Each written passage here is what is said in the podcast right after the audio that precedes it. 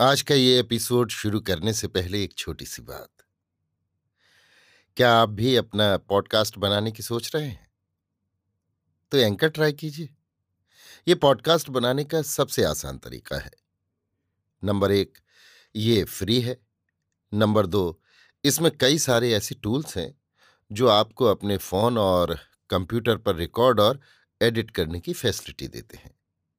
Number तीन आप अपने पॉडकास्ट को डिस्ट्रीब्यूट भी कर सकते हैं, जिससे इसे स्पॉटिफाई और दूसरे प्लेटफॉर्म पर सुना जा सके। तो डाउनलोड कीजिए फ्री एंकर ऐप या विज़िट कीजिए एंकर डॉट एफ़ पर अपना पॉडकास्ट स्टार्ट करने के लिए।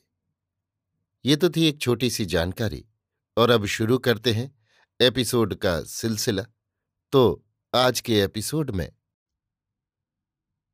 आचार्य चतुर्सेन शास्त्री के लिखे उपन्यास वयम रक्षा महा का छियालीसवां भाग गुहयाद गुहतम दरअसल संस्कृत में है और इसका हिंदी रूपांतरण सैतालीसवें भाग में आचार्य चतुर्सेन जी ने दिया हुआ है। इसलिए ये संस्कृत वाला भाग हम यहाँ नहीं पढ़ रहे हैं। कृपया अगले भाग सैतालीसवें भाग को आप सुने। उसका एक और कारण है। खुद आचार्य चतुर्सेन जी ने अगले भाग में लिखा है कि उस संस्कृत वाले भाग को पढ़ने की आवश्यकता नहीं है।